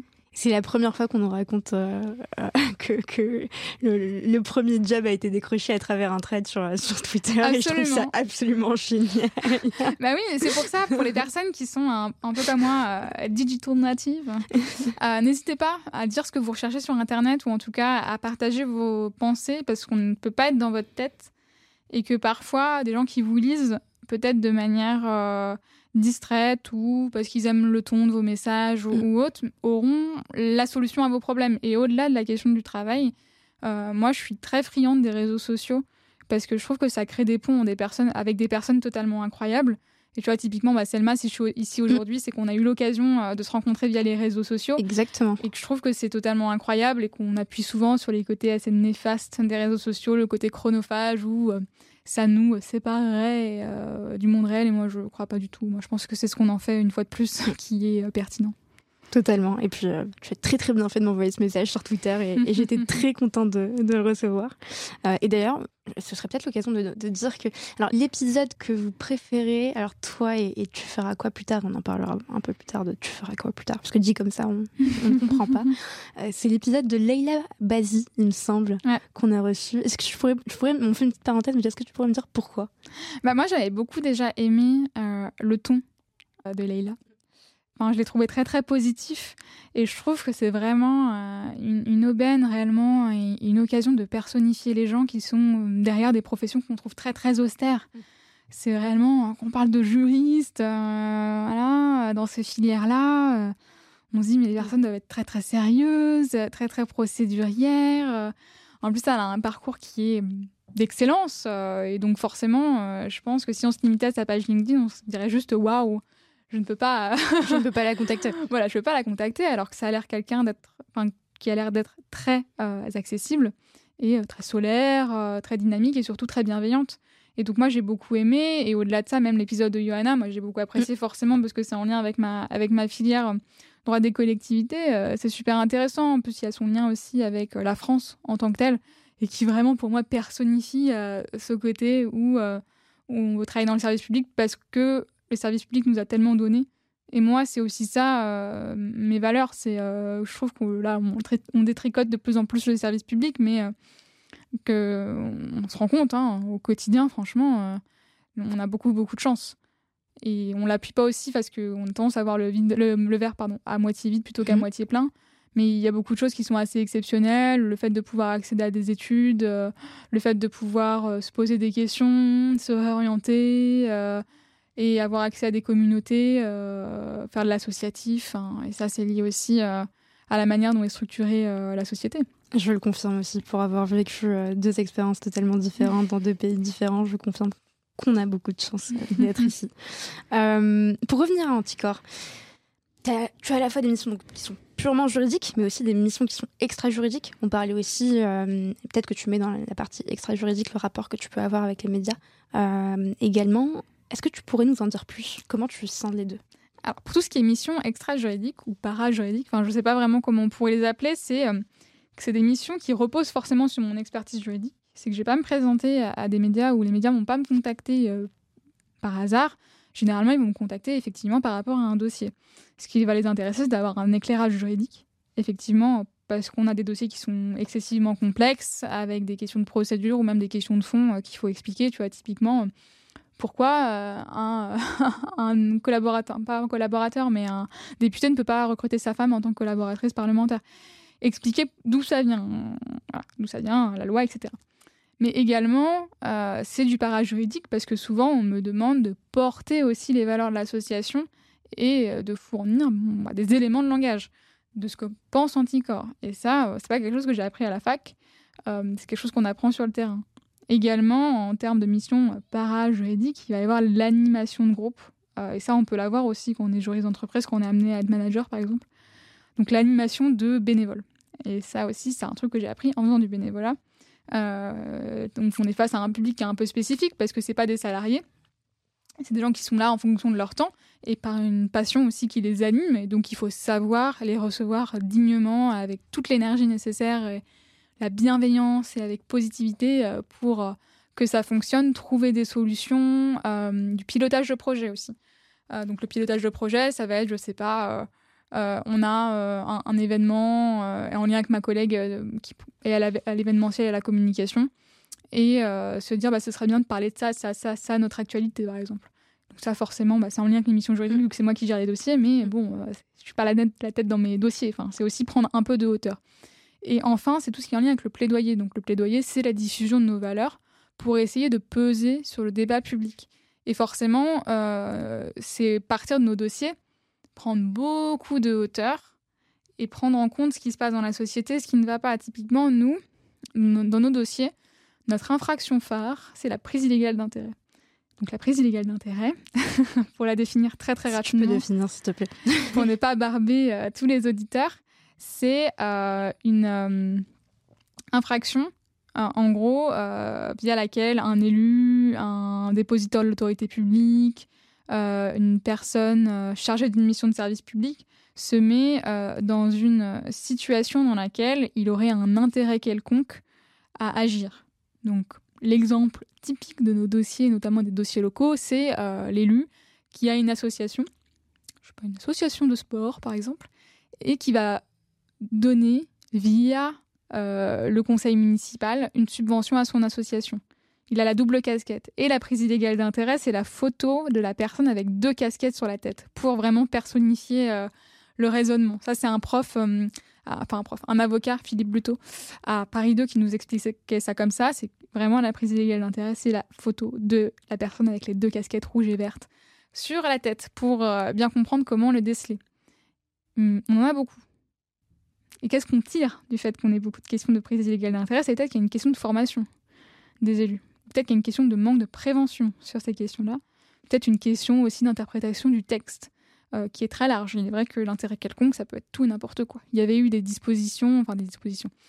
Il y avait eu une proposition de loi euh, pour remplacer l'intérêt quelconque par un intérêt distinct de celui de la collectivité, par exemple, pour rétrécir la notion. ça n'avait pas été retenu, remonté euh, via la navette parlementaire. Et là, aujourd'hui, bon, on a un projet pour restreindre le champ de la prise illégale d'intérêt, de passer de l'intérêt quelconque à un intérêt qui irait à l'encontre de valeurs d'impartialité. Enfin, c'est un peu, un peu très très large. Mais bon, j'en ferai sûrement mon sujet de mémoire euh, de Master 2. Hyper intéressant. Et, et, et, dans ces missions, justement, qui sont euh, plutôt extra para juridiques, euh, quand tu es arrivé en juillet 2019, est-ce que tu as eu quelqu'un, justement, qui t'a un peu tenu la main ou qui t'a coaché, qui t'a aidé, qui t'a donné des conseils. Alors, moi, j'ai été euh, recrutée en, juillet 2019, donc sous l'empire du président euh, d'Anticor de, l'époque, Jean-Christophe Picard. C'est vrai qu'il m'a beaucoup aidé au début, euh, donc déjà à trouver mes marques, à m'expliquer comment cela fonctionnait. Et c'est vrai que pour mes premières télé, radio, etc., on m'a quand même donné des éléments pour ne pas y aller en étant totalement démunie. C'est toujours le cas aujourd'hui. On peut être amené à me donner des éléments sur lesquels il faut appuyer. Et c'est vraiment très salvateur parce que c'est vrai que parfois on se retrouve euh, chez, chez, BFM pour parler d'une affaire et on ne sait pas du tout comment elle va être traitée. On n'a pas les questions en avance et on doit réagir vraiment en direct. Et donc, euh, on ne peut pas se permettre de dire euh, tout et n'importe quoi. Souvent, des séquences comme ça qui peuvent être reprises et surinterprétées. Et en plus, mm. on a une grosse responsabilité qui pèse sur ses épaules parce qu'on représente une organisation. On n'y va pas pour soi et en tant que représentant de soi-même. Mhm. Euh, mais au-delà de ça, moi, je me suis beaucoup formée en observant. Je suis très observatrice et euh, je reproduis ce que je peux voir ou je l'améliore. Donc, euh, de membres de l'association ou même dans d'autres associations, dans d'autres structures, dans le domaine politique. Euh, je me nourris vachement aussi du débat public et euh, je serais intéressée par la communication politique parce que je trouve que c'est quand même une sous-culture, on va dire, assez intéressante. C'est la manière dont on fait passer un message et la manière dont il passe mieux quand il est pris avec certaines pincettes ou avec une argumentation particulière. Euh, je suis très intéressée par la rhétorique aussi. Il y a un, journaliste de Canal qui est dans Clic. Clément Viktorovitch qui, fait souvent des petites séquences sur la rhétorique et mm. je trouve ça fascinant euh, à quel point euh, ça a une importance dans le débat public et la manière de convaincre. Et c'est aussi ça nos métiers hein, en tant que juriste, c'est convaincre d'une solution juridique euh, pour qu'elle soit appliquée et mise en place. Et je suis très contente que tu dises ça et je suis très contente d'en savoir plus sur le sur Anticor, sur ce que vous faites et le quotidien d'un juriste chez Anticor parce que finalement, contrairement à d'autres entreprises, je dis pas que c'est le cas pour toutes les entreprises, chez Anticor, le juriste est vraiment au centre de l'entreprise, de, l'association, pardon. Parce que c'est ça. C'est ça, c'est qu'en réalité, euh, nous, enfin, Anticor, comment a été créé Anticor, c'était une association avec un groupe de juristes euh, et au, tout du moins de personnes intéressées par la chose juridique qui voulaient faire des actions judiciaires. Ensuite, euh, ça s'est construit autour de cette prégnance du juridique. Là, on est en train de gagner de nouveaux terrains avec la communication, le plaidoyer, on l'espère également avec le temps. Mais il est sûr qu'il euh, y a une importance parce que euh, c'est de se saisir de l'arme du droit pour faire avancer des grandes causes comme l'anticorruption, parce que l'anticorruption, ça peut paraître très flou pour les gens. Beaucoup de gens pensent que Anticor, son activité principalement, c'est d'embêter euh, les élus, certes qui ne sont pas très probes, mais on voit pas quel but. Mais en réalité, derrière la corruption, c'est des détournements de fonds, publics, pardon. c'est des services publics qui sont de moindre qualité, c'est des sentiments d'injustice qui règnent dans la société et à juste titre. Et c'est un abstentionnisme fou euh, qui a été aussi à l'origine de la création d'Anticorps. C'était bah, l'abstentionnisme de 2002 qui a conduit aussi à la présence de Le Pen au second tour, qui est un signal très fort, même si on a aujourd'hui tendance à penser que euh, c'est pas, pas si grave. Mais voilà, c'est euh, voilà, se saisir des armes du droit pour porter des projets et essayer de changer la société, même si c'est vraiment un, vœu euh, très euh, idéaliste, euh, mais on y croit en tout cas. Et c'est un vaste projet, effectivement, mais et, je pense que ce qui est le plus important, effectivement, c'est votre manière d'y croire. Et quand tu parles, moi je bois tes paroles depuis tout à l'heure, donc c'est pour ça que j'ai l'impression d'être un peu. il faut que je me ressaisisse, mais tu, es passionné par ce que tu fais et tu véhicules à la fois tes valeurs, mais qui rejoignent aussi les valeurs de, l'association. Euh, et c'est hyper important d'être aussi passionné dans ce qu'on fait parce que finalement, on le vend aussi super bien. Et là, tu le vends non pas pour des raisons qui sont purement commerciales, mais qui finalement qui sont attraits à, la vie euh, politique, vie sociale et, finalement au lien qu'on a avec, euh, avec l'État ou avec les administrations de manière générale. Une petite question, peut-être un peu plus un peu moins sur le, côté passion, inspiration. Pour les profanes comme moi, finalement, quelle est la différence entre Anticorps et l'AFA, qui est l'Association française anticorruption? Euh, L'Agence française anticorruption. Alors, c'est qu'Anticorps est une association loi 1901, tandis que l'AFA est une agence d'État qui est mise, il me semble, sous la responsabilité euh, du ministère euh, de l'économie et des finances, je crois, de Bercy. en réalité, nous, on a très peu de liens avec l'AFA. Euh, car l'AFA, c'est une structure euh, qui fait davantage de l'audit et du contrôle pour les grosses structures privées, les grosses entreprises du CAC 40, euh, qui fait des rapports même aussi sur des collectivités. Elle a fait un rapport il n'y a pas très longtemps sur la CCI, Chambre du commerce et de l'industrie de Nice, voilà, dont s'est saisi le groupe local dans les Bouches-du-Rhône.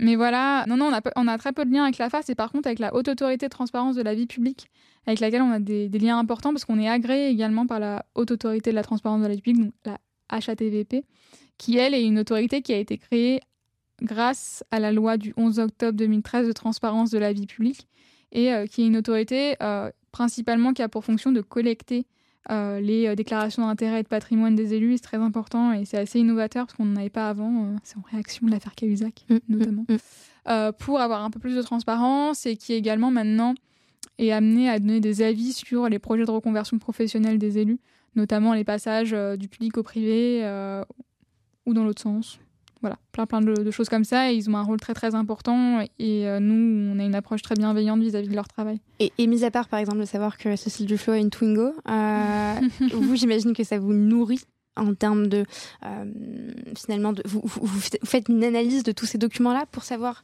si vous avez une équipe est-ce que c'est toi est-ce que c'est ça peut être moi des bénévoles ou des personnes qui sont dans l'équipe de manière un peu plus épisodique mais oui, c'est qu'en réalité, une des premières fonctions de ces déclarations d'intérêt, c'est aller plus loin que la déclaration d'intérêt et que le fait de, que Cécile Duflo est une Twingo, c'est que la vie politique n'est pas censée nous enrichir.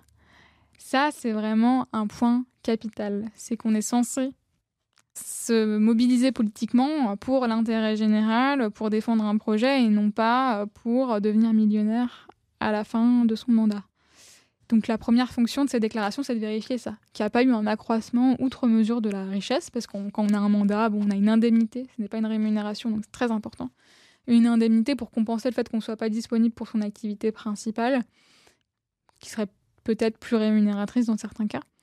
Et également, euh, en termes d'intérêt, c'est aussi très très important de, de voir qu'on n'est pas amené à se servir de son mandat pour euh, déjà euh, des intérêts privés, euh, qu'ils soient patrimoniaux, donc gagner de l'argent, ou euh, familiaux, amicaux, euh, faire gagner des amis, enfin, pas faire gagner, mais que des amis à soi obtiennent des marchés publics ou de la famille, que l'on puisse recruter des personnes de sa famille qui n'auraient pas été recrutées. Bon, bah, S'il y avait eu un concours républicain, voilà, c'est c'est toujours cette question-là, c'est une question de contrôle. De contrôle et aussi de responsabilisation, parce que c'est une déclaration qui est faite à l'initiative des élus. Certes, c'est obligatoire pour certains élus dans certaines conditions. Il y a le guide du déclarant hein, pour ceux qui veulent avoir plus de détails sur le site de la haute autorité, qui vous précisera qui est soumis à déclaration d'intérêt et de patrimoine, et quelles sont les déclarations qui vont être publiées sur le site de la haute autorité et celles qui sont publiées en préfecture, très important. Mais euh, c'est une question aussi de faire preuve d'exemplarité et de transparence pour rétablir cette confiance en nos politiques et dans leur euh, conduite probe et proche de l'intérêt général. Et justement, j'ai vu un truc très marrant sur votre site, euh, anticorps.org, catégorie à propos, tout en bas de, la page. Et il y a des, alors, des prix éthiques, les prix éthiques, la casserole et la pantoufle. Est-ce que tu peux nous expliquer ce que c'est? Alors, casserole qui a été attribué à Agnès Pannier-Runacher, donc j'ai peut-être une petite idée, mais est-ce que tu peux nous raconter? Oui, c'est moi qui l'ai attribué à, Madame Agnès Pannier-Runacher. Euh, allez voir la vidéo sur YouTube, euh, sur le YouTube d'Anticor. Euh, donc c'est une cérémonie qu'on fait chaque année en début d'année. Donc, c'est la cérémonie des prééthiques et des casseroles et pantoufles.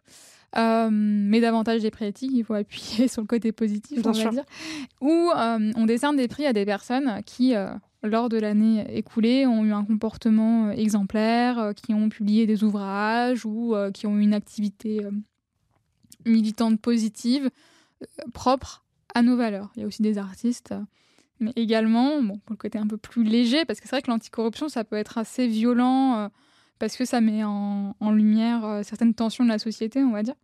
On décerne des pantoufles pour les personnes, par exemple, bah, qui sont dans, passées dans le privé, ou il y a le rétro-pantouflage aussi, passer du privé au public, voilà, faire des, des, portes, je crois que ça s'appelle les portes coulissantes ou les portes tournantes, je ne sais plus. Euh, et cette année, on l'a décerné à euh, Monsieur Rousseau, qui était un magistrat euh, à Paris, je crois, je sais pas si c'était au PNF ou au tribunal judiciaire, Éric Rousseau, et qui est passé dans un cabinet d'avocats, je crois, anglo-saxon. voilà. et Agnès Pannier-Runacher, c'est bon, ça a été très difficile de déterminer en fait le motif de sa casserole, tellement il y en avait. Mais c'est pour certaines de ces sorties qui sont assez lunaires. Typiquement, pendant la crise sanitaire, d'expliquer aux Français que c'était le moment d'acheter en bourse. voilà. alors que des milliers de Français perdaient leur emploi ou étaient mis en chômage partiel, c'était très très pertinent. Ou, euh, bon, très récemment, elle a fait une sortie aussi sur la magie euh, de la vie en usine et du travail en mm. usine. Voilà. Comme euh, voilà, elle aurait peut-être dû regarder davantage les temps modernes de Charlie Chaplin pour comprendre que la magie est bien loin dans les usines. Alors, sans jugement de valeur, mais effectivement, je trouve que ces sorties sont peut-être parfois un peu déplacées. Mais si je te pose une, colle, quel rapport avec la corruption, pour le coup? Oui, bah, le, rapport avec la corruption, c'est euh, également une question d'exemplarité de comportement. C'est euh, que la corruption, c'est pas juste enfreindre la loi, euh, en tant que telle. Ça, c'est nos actions sur le plan, on va dire, contentieux. Effectivement, on ne pourra pas poursuivre Agnès Runacher parce qu'elle a eu des sorties assez, euh, assez désagréable. Mais euh, la question est qu'on est face aussi à un délitement de la démocratie participative et du lien avec nos politiques parce qu'ils sont très loin de nous. Ils sont très loin de nos préoccupations. C'est comme quand on a Eric Ciotti, euh, je crois que c'était lui par rapport au pain au chocolat ou. c'était. Copé plutôt. C'était Copé. Voilà, qui me dit qu'un pain au chocolat, je crois que c'est 50 centimes ou. 25 centimes, enfin, ça veut dire que c'est des personnes, en réalité, ça fait des années qu'ils n'ont pas été dans une boulangerie. Donc ça veut dire le niveau de déconnexion euh, vis-à-vis euh, des citoyens et de leurs administrés. Donc euh, c'est quand même assez délicat. Et bon, pour cet exemple de la casserole, c'est davantage pour avoir un, côté festif et léger. Hein, en réalité, c'est qu'on peut pas toujours taper non plus sur des grosses affaires parce qu'il faut aussi rigoler. Et est-ce qu'ils viennent chercher leur prix? Ah, mais figure-toi, très bonne question. Je crois que c'est arrivé une fois. C'est vrai une fois que c'est arrivé, mais que ça avait tourné en explication euh, et en justification. Et nous, c'est pas le but en réalité. Euh, que ça leur plaise pas, bon, bah tant pis, c'est de l'humour. C'est que nous, on n'a aucun grief personnel à l'encontre d'Agnès Pannier-Runacher. Euh, c'est une personne totalement respectable mm. qui fait ton travail de, ministre au secrétaire d'État. Je sais plus si elle est mm. ministre ou secrétaire d'État. ministre, je pense. voilà. Non, non. Secrétaire d'État, tu as bien raison. ok. Ok pour arriver à un autre sujet qui euh, reflète aussi ton, engagement, euh, une des caractéristiques euh, qu'on décèle directement chez toi, comme chez Leïla par exemple, c'est ton engagement pour des causes, mais aussi pour les autres finalement à travers ces causes-là. Donc tu as un engagement qui est double à la fois via tes fonctions chez Anticor et via le travail que tu fournis avec toute l'équipe et tous les bénévoles d'Anticor euh, à travers ces actions en justice, euh, ou ces magnifiques prix que, que, vous remettez, mais aussi euh, finalement à travers un engagement vis-à-vis des, autres, vis-à-vis de, l'égalité des chances, vis-à-vis de, des jeunes générations, des jeunes qui arrivent sur le marché du travail mais qui n'ont pas nécessairement l'entourage pour arriver à leurs ambitions. Est-ce que tu peux nous parler de tu feras quoi plus tard? Qu'est-ce que c'est? D'où est venu ce projet et qui sont les personnes derrière ce projet. Alors, Tu feras quoi plus tard? C'est une association euh, loi 1901 créée euh, par euh, trois personnes absolument fabuleuses qui sont Armand Cosseron, Romain Deng Guéret et moi-même, Farah on a créé cette association très récemment car on souhaitait fournir en fait une aide aux étudiants ou aux personnes actives dans le cadre de leur orientation professionnelle, parce qu'on s'est rendu compte, via nos expériences diverses et différentes, parce qu'on ne fait pas du tout la même chose dans la vie tous les trois, qu'il y avait beaucoup d'informations, enfin d'asymétrie, pardon, d'informations face à l'orientation. C'est que on a du mal à savoir comment faire tel métier, quelles études choisir, euh, comment faire un stage, comment faire une lettre de motivation, comment faire son CV. Et qu'on n'a pas tous la chance d'avoir des mentors ou une famille euh, qui a fait des études euh, ou des amis pour nous aider. Et que nous, notre objectif, c'était de se tourner davantage vers les solutions que vers les problèmes. Parce qu'il est vrai qu'on a tendance toujours à pointer la question des, du chômage ou la question euh, de l'éloignement de l'emploi. Et nous, notre objectif, c'est de retourner la vapeur et de donner des clés à des personnes éloignées de ces problématiques-là, ou de ces solutions surtout là, pour les aider. Les aider, donc on a créé un podcast, on a plusieurs épisodes qui sont sortis euh, ces derniers mois. Le premier épisode est sorti le 9 septembre 2021. Et euh, première saison qui a été créée autour de trois points communs de nos invités. Donc, c'est des invités qui ont, premièrement, eu des déviations euh, professionnelles, c'est-à-dire qu'ils n'ont pas un parcours linéaire, euh, clairement. Ils ont tous grandi en banlieue ou en, zone rurale, loin des grandes villes, on va dire. Et également, ils ont trouvé un emploi stable pardon, euh, durant la crise de la Covid-19. Donc, c'est très, très, très précis. Voilà, très, très précis. Euh, car il est vrai qu'on parle assez peu des personnes aussi hein, qui ont trouvé un emploi euh, pendant cette période de chaos.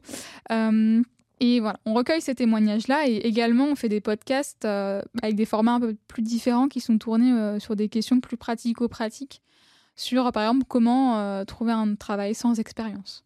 C'est vraiment une question qui est fondamentale parce qu'on a vraiment tendance à penser qu'il faut ces sacro-saintes trois ans euh, d'expérience pour postuler à un CDD de quatre mois qui sera peut-être renouvelé et transformé en CDI euh, à un moment. Et également euh, de faire la lumière sur plein de professions qu'on ne connaît pas. Hein. réellement, bon, déjà, il y a des professions qui se créent chaque année au gré de la société et des innovations technologiques mais également de recueillir des personnes qui sont au sein des professions. C'est que moi, je sais que ça m'aurait beaucoup aidé mm. euh, d'avoir quelqu'un euh, qui m'aurait partagé son témoignage de juriste dans un podcast. Euh, et à l'époque, ça n'existait pas quand j'étais à la fac. Et voilà, qui m'aurait expliqué, ou avocat, ou autre.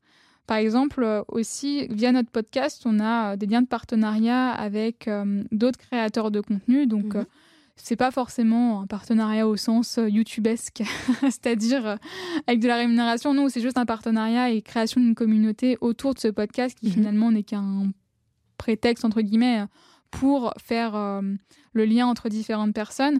Mais par exemple, il y a un podcast qui est, enfin, qui est dans notre réseau, c'est Fleur d'avocat, qui donne la parole à des avocats et c'est assez rare d'avoir leur ressenti sur ces fonctions et surtout sur les mythes autour de la carrière d'avocat. Et c'est Lila Louise Maréchaux, euh, qui est une personne absolument fabuleuse. À qui on passe le bonjour. À souligner. Euh, qui a créé ce podcast et qui aussi donne la parole à des personnes qui se sont reconverties. Mm. Et c'est très très intéressant parce qu'on n'est pas forcément dans le misérabilisme toujours de oh ça s'est super mal passé avocat et donc du coup maintenant je suis euh, architecte d'intérieur. Non, c'est pas forcément ça et c'est super important. Et donc voilà, c'est le but de notre podcast. On a un Instagram pour ceux mm. qui veulent aller suivre l'Instagram. Donc tu feras quoi plus tard De super, de super épisodes. Déjà. Voilà, nos super épisodes avec de super personnalités à qui vous pourrez écrire et poser des questions. Ils sont très très disponibles et même à l'équipe de manière générale.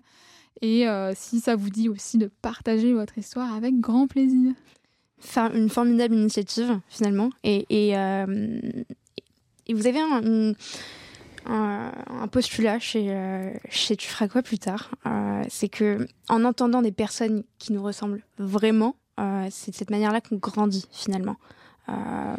parce que finalement ces personnes nous partagent un bout de leur parcours, je reprends vos, vos termes, et ces personnes-là qui ont grandi dans le même milieu que nous nous permettent de mieux nous projeter. C'est une question finalement de, miroir. C'est ça, c'est qu'on manque de représentation, je trouve, dans notre société. Quand tu dis on, tu, tu, tu parles de quoi exactement? Bon, si je dis on, si je parle en tant que Farazawi, je pense que les personnes racisées qui ont grandi en banlieue, notamment, peuvent manquer de représentation, parce que c'est vrai que c'est pas des modèles qui sont euh, mis en avant, à part dans certaines euh, carrières spécifiques, euh, on va dire sportives ou autres. mais notamment, c'est qu'il y a toujours ce plafond de verre, j'ai l'impression, pour accéder à certaines professions ou même découvrir des professions en tant que telles. Parce que c'est vrai qu'il y a une massification scolaire, c'est-à-dire qu'on a de plus en plus accès aux études supérieures, ça c'est un fait et c'est une très bonne chose. Pour autant, on n'a pas forcément plus accès à l'emploi ou à des carrières euh, prestigieuses avec des responsabilités. Et euh, qu'il faut briser ce plafond de verre et ça passe par donner la parole déjà à des personnes qui l'ont fait ou qui sont en cours de réalisation et également créer des communautés d'entraide, euh, de mentorat. C'est très important le mentorat, de pouvoir avoir des personnes à qui poser des questions, boire un café, faire relire son CV, euh, et c'est aussi le but de notre podcast, c'est réellement de créer une communauté de bienveillance et euh, une communauté positive euh, vers laquelle on peut se tourner quand on a des questions et que l'on cherche aussi à trouver des personnes auxquelles s'identifier. Et avec Armand, vous, m'avez posé la question dans le cadre bah, de, l'échange, de, cet échange et du de partenariat, du soutien finalement qu'on vous apporte. Alors, c'est pas du tout un soutien énorme, mais euh, vous, alors, vous m'avez demandé quel est le conseil euh, que je donnerais euh, aux personnes qui s'interrogent sur leur choix d'orientation. Et moi, je suis encore très surprise des personnes que je rencontre dans mon, entourage ou même extérieur à mon entourage qui me disent qu'elles ont peur de prendre contact avec des personnes qui, finalement pourraient tellement les aider. il suffit finalement d'un petit message sur LinkedIn, d'un petit, d'un petit échange dans le cadre d'un événement ou même d'un coup de téléphone parfois. Euh, c'est qu'on n'est pas, on n'est pas familiarisé avec ça, et surtout dans nos professions. Je vais revenir aussi à la différence peut-être de professions juridiques avec des professions plus euh, marketing, euh, communication, etc. Où ça, ça se fait hein, d'aller écrire à des personnes. Nous, ça peut être très mal vu, surtout si on n'y met pas les formes. J'ai une anecdote à ce sujet aussi. Hein, j'adore les anecdotes, vous l'aurez remarqué. Mais à la fac, euh, on nous expliquait, enfin notamment en prépa, c'est même pas à la fac. À la fac, on nous a expliqué assez tôt qu'on pouvait pas mettre cordialement à une personne à laquelle on s'adressait, par exemple un professeur ou un chargé de TD, parce que cordialement, ça impliquait qu'on était égaux et qu'on n'est pas dans un rapport d'égalité. Et euh, également, moi, en Master 1, j'avais une professeure euh, très compétente, mais avec un caractère un peu particulier, qui nous avait aussi expliqué que, euh, par exemple, commencer un mail par bonjour madame, elle ne lisait pas le mail. Parce que c'est pas la bonne formule, c'est madame la professeure ou madame, virgule, point. Enfin voilà, un virgule, point. Madame, virgule. Et ça, ça se fait un peu moins, mais j'ai l'impression aussi qu'avec la peut-être la crise de la Covid, je sais pas, c'est une impression personnelle que j'ai, mhm. que le numérique a pris beaucoup plus de poids et qu'il est davantage possible de communiquer plus simplement avec des professionnels, de leur écrire sur LinkedIn, même sur Twitter. Il y a beaucoup de professeurs de droit hein, qui sont sur Twitter, d'avocats, mm, mm, etc., mm. qui ont pris le pli du numérique. Bruno, Bruno Dondero, euh, Dondero, pardon. Mais euh, Bruno Dondero, c'est un, c'est un pionnier euh, parce qu'il est. Je me souviens qu'à mon époque, il faisait ses cours vidéo. moi, j'allais jamais en droit des sociétés, hein, donc merci beaucoup pour ces vidéos cours très intéressant. J'avais monsieur euh, Hervé, professeur, pardon, Hervé Le Nabasque. Ah oui. Un éloquent, euh, éloquent, pardon, euh, je vais y arriver. Un éloquent professeur de, droit. Mais effectivement, donc il faut, faut oser, il faut envoyer ce petit message. Et puis même pour les personnes, on n'est pas énormément écouté par, par les de jeunes populations. J'espère que ce sera le cas par de jeunes auditeurs et auditrices mais du, constat, moi, que j'en fais, euh, à chaque fois que je prends contact avec des juristes, responsables juridiques, seniors, juniors, des directeurs juridiques, directrices juridiques, personne ne m'a jamais mis euh, de stop euh, pour un échange informel. Et, justement, les personnes sont même souvent là pour venir bah, aider la personne qui est en face. Et même moi, dans mon expérience personnelle, j'ai toujours été face à des personnes qui ont voulu m'aider à aller plus loin. Euh, C'est ça, et je pense qu'il faut le promouvoir et le diffuser. Euh, le fait qu'il n'y a aucun problème à communiquer simplement, tant que c'est fait de manière courtoise évidemment, euh, avec des personnes avec lesquelles on veut prendre attache pour obtenir des conseils ou même un retour d'expérience. et il faut vraiment partager ce, ce fait-là, parce que je pense qu'il n'est pas suffisamment su dans nos filières. J'ai donné mon conseil. Est-ce mhm. que toi, tu pourrais justement me dire quel conseil tu donnerais aux jeunes qui nous écoutent, qui sont pleins d'ambition, qui n'ont pas nécessairement cet entourage, euh, ce réseau, et qui évoluent dans, un domaine, enfin qui souhaiteraient évoluer dans un domaine euh, qui leur est totalement étranger? Alors, bah, premièrement, le premier conseil euh, totalement objectif et désintéressé que je leur donnerais, c'est d'écouter Tu feras quoi plus tard, qui vous donne tous les conseils pour vous orienter au mieux et prendre confiance en vous. Mais également, euh, je pense que le plus important euh, des conseils qu'on peut donner aux, personnes, c'est de croire en leurs capacités et de réfléchir en termes de compétences plutôt que de réfléchir en termes de diplôme. Réellement, à partir du moment où on comprend ça, moi j'ai eu la chance de comprendre à partir du Master 1, ce qui peut paraître tard, mais qui est plutôt précoce dans le sens où dès le Master 1, j'ai su que je me définissais pas par mon diplôme et que ce qui ferait la différence, c'est ma manière de me décrire, de me vendre entre guillemets et la manière de euh, mettre en avant ce que je sais. Typiquement, euh, les compétences que j'ai développées dans l'associatif avec 6-7 euh, ans dans les pattes, c'est des choses à mettre en avant. Le fait que j'ai une certaine intelligence relationnelle, que j'ai pas de difficulté à contacter des gens, à être à l'heure pour des rendez-vous, à monter des projets, à être plutôt euh, bienveillante, compréhensive avec certains délais, c'est des choses à mettre en avant. Donc vraiment, il n'y a pas de petite expérience. Ça, c'est mm. un premier conseil à donner euh, aux personnes, d'être curieux, très curieux euh, sur ce qui se passe, les choses nouvelles, les nouveaux secteurs, ne pas se dire que c'est pas fait pour moi parce que je viens pas du bon milieu, parce que j'ai pas la bonne dégaine, parce que euh, j'ai pas les codes. Les codes, ça s'apprend. Et au-delà de ça, les codes, il faut aussi les casser dans certaines circonstances pour pas qu'on soit tous euh, pareils dans le même moule, parce que c'est quand même assez ennuyeux, euh, je pense. Et également de de viser des, des, secteurs qui nous plaisent malgré l'autocensure. Parce que c'est vrai qu'on est amené à beaucoup s'auto-censurer et euh, se dire que euh, qu'on n'aura pas forcément les capacités pour aller dans tel secteur. Par exemple, faire une classe préparatoire. Ça, Mégane, dans un de nos épisodes, nous l'explique. Mégane, qui est euh, une juriste en, droit de l'urbanisme et en environnement et qui a passé le CAPA donc pour être avocate, qui, elle aussi, comme moi, a fait une classe préparatoire et qui avait hésité à la faire. En se disant, mais j'aurais pas les capacités, tout ce qu'on dit sur les classes préparatoires, bah, finalement, elle l'a fait, ça s'est très très bien passé, elle en est très contente.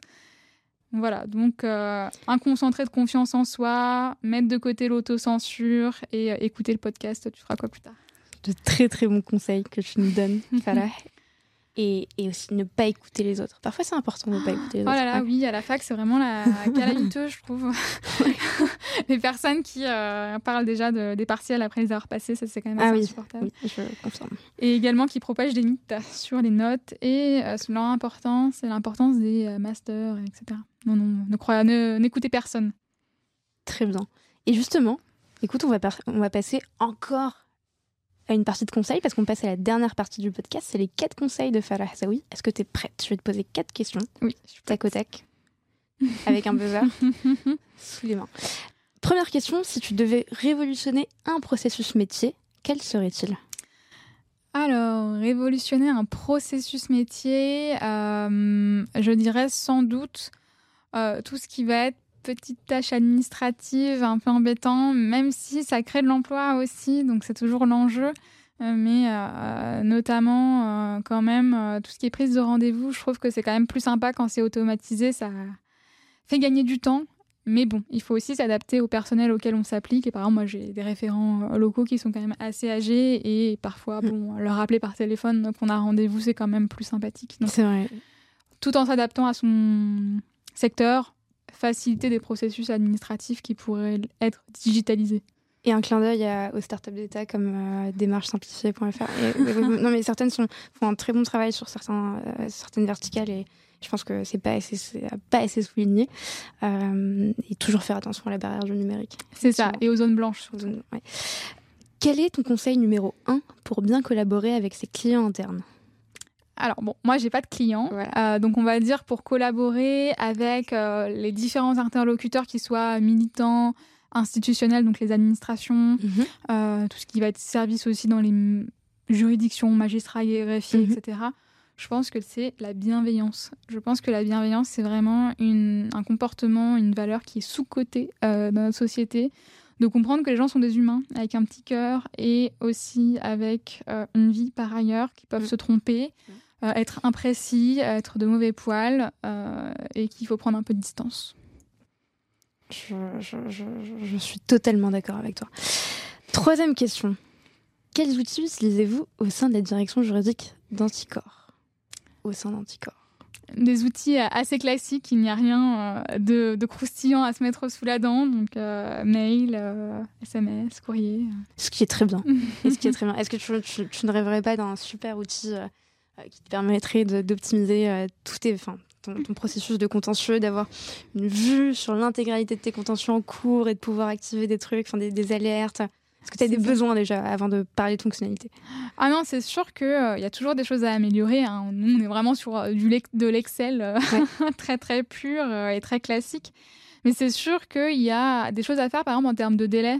Je sais que ça, peut se faire dans certaines directions juridiques mm. avec des rappels pour des délais Magendie, par exemple, ce genre de choses. Bon, nous, on a un peu moins ça vu que c'est les avocats qui gèrent la plupart de nos contentieux. Non, non, mais ce qui serait intéressant, ce serait surtout d'avoir un outil qui permette de croiser à la fois notre contentieux et notre plaidoyer pour faire du contentieux stratégique. Et ça, c'est vraiment l'enjeu de mon année euh, chez Anticor, c'est euh, de faire en sorte de transformer l'essai, donc de nos dossiers qui portent des valeurs et euh, des enjeux, de faire en sorte qu'ils deviennent aussi des objets de discussion dans le débat public et notamment parlementaire pour qu'on puisse faire évoluer la législation euh, dans un sens qui nous paraît euh, euh, cohérent avec nos luttes. Très clair pour moi. Dernière question, ma préférée. Si tu devais donner un conseil aux nouvelles générations de juristes qui souhaitent progresser dans leur carrière, quel serait-il? Alors, le conseil que je donnerais aux nouveaux juristes pour progresser dans leur carrière, c'est ne pas s'attacher à ces codes dont on parlait et ne pas s'attacher euh, à l'étiquette de leur diplôme et de leur fonction. Pour moi, le juriste, c'est vraiment euh, un métier qui est protéiforme, c'est qui différera beaucoup en fonction de la structure dans laquelle on sera. Moi, je pense que je suis à des années-lumière en termes de pratique d'un juriste en entreprise dans ce que je fais. Et c'est très très bien parce que c'est différents types de structures. Je ne jauge pas ou je compare pas de manière positive ou négative mais que l'enjeu de nos sociétés, je pense, actuelles, et ça s'applique aux juristes, c'est l'adaptabilité. Mhm. Le fait de pouvoir s'adapter à différents environnements. Donc soyez curieux et adaptez-vous à vos environnements, à vos écosystèmes pour pouvoir euh, changer de structure et ouvrir les yeux, ouvrir votre esprit. Et que c'est très intéressant aussi euh, de pouvoir être amené à découvrir de nouvelles pratiques et se perfectionner et être complet, quoi. Curiosité, adaptation, agilité, bienveillance, passion. Autant de, conseils que tu nous donnes et, et, un grand, grand, grand, grand, grand merci parce que c'était hyper intéressant. Comme on, avait, on avait déjà commencé avec Johanna, mais là je vois, je vois, un peu plus clair dans, aussi dans le quotidien d'un juriste, euh, que ce soit en collectivité, mais aussi euh, avec toutes les problématiques euh, autour, en association chez Anticor. Très contente de découvrir ce que vous faites chez Anticor et bravo pour, pour ce travail-là. Je pense qu'il faut le dire. Merci beaucoup. Et merci d'avoir pris le temps et de t'être livré aussi généreusement. Je pense que c'est important de, le souligner. Euh, et c'était hyper intéressant. J'ai vraiment beaucoup appris. Euh, merci beaucoup à Parole de Juriste pour ce super podcast et pour l'invitation. Merci. Bonne journée. Merci. À toi aussi. Merci d'avoir écouté cet épisode jusqu'au bout. N'hésitez surtout pas à le partager autour de vous, ou encore comme moi, à inciter vos collègues à s'abonner au podcast. Si l'épisode vous a plu, laissez-nous 5 étoiles ou un commentaire, ça nous fait toujours extrêmement plaisir de lire vos retours. Enfin, si vous souhaitez découvrir comment Séraphin Légal révolutionne le secteur du contract management grâce aux nouvelles technologies, rendez-vous sur séraphin.légal, section Demandez une démo. Merci encore et à très vite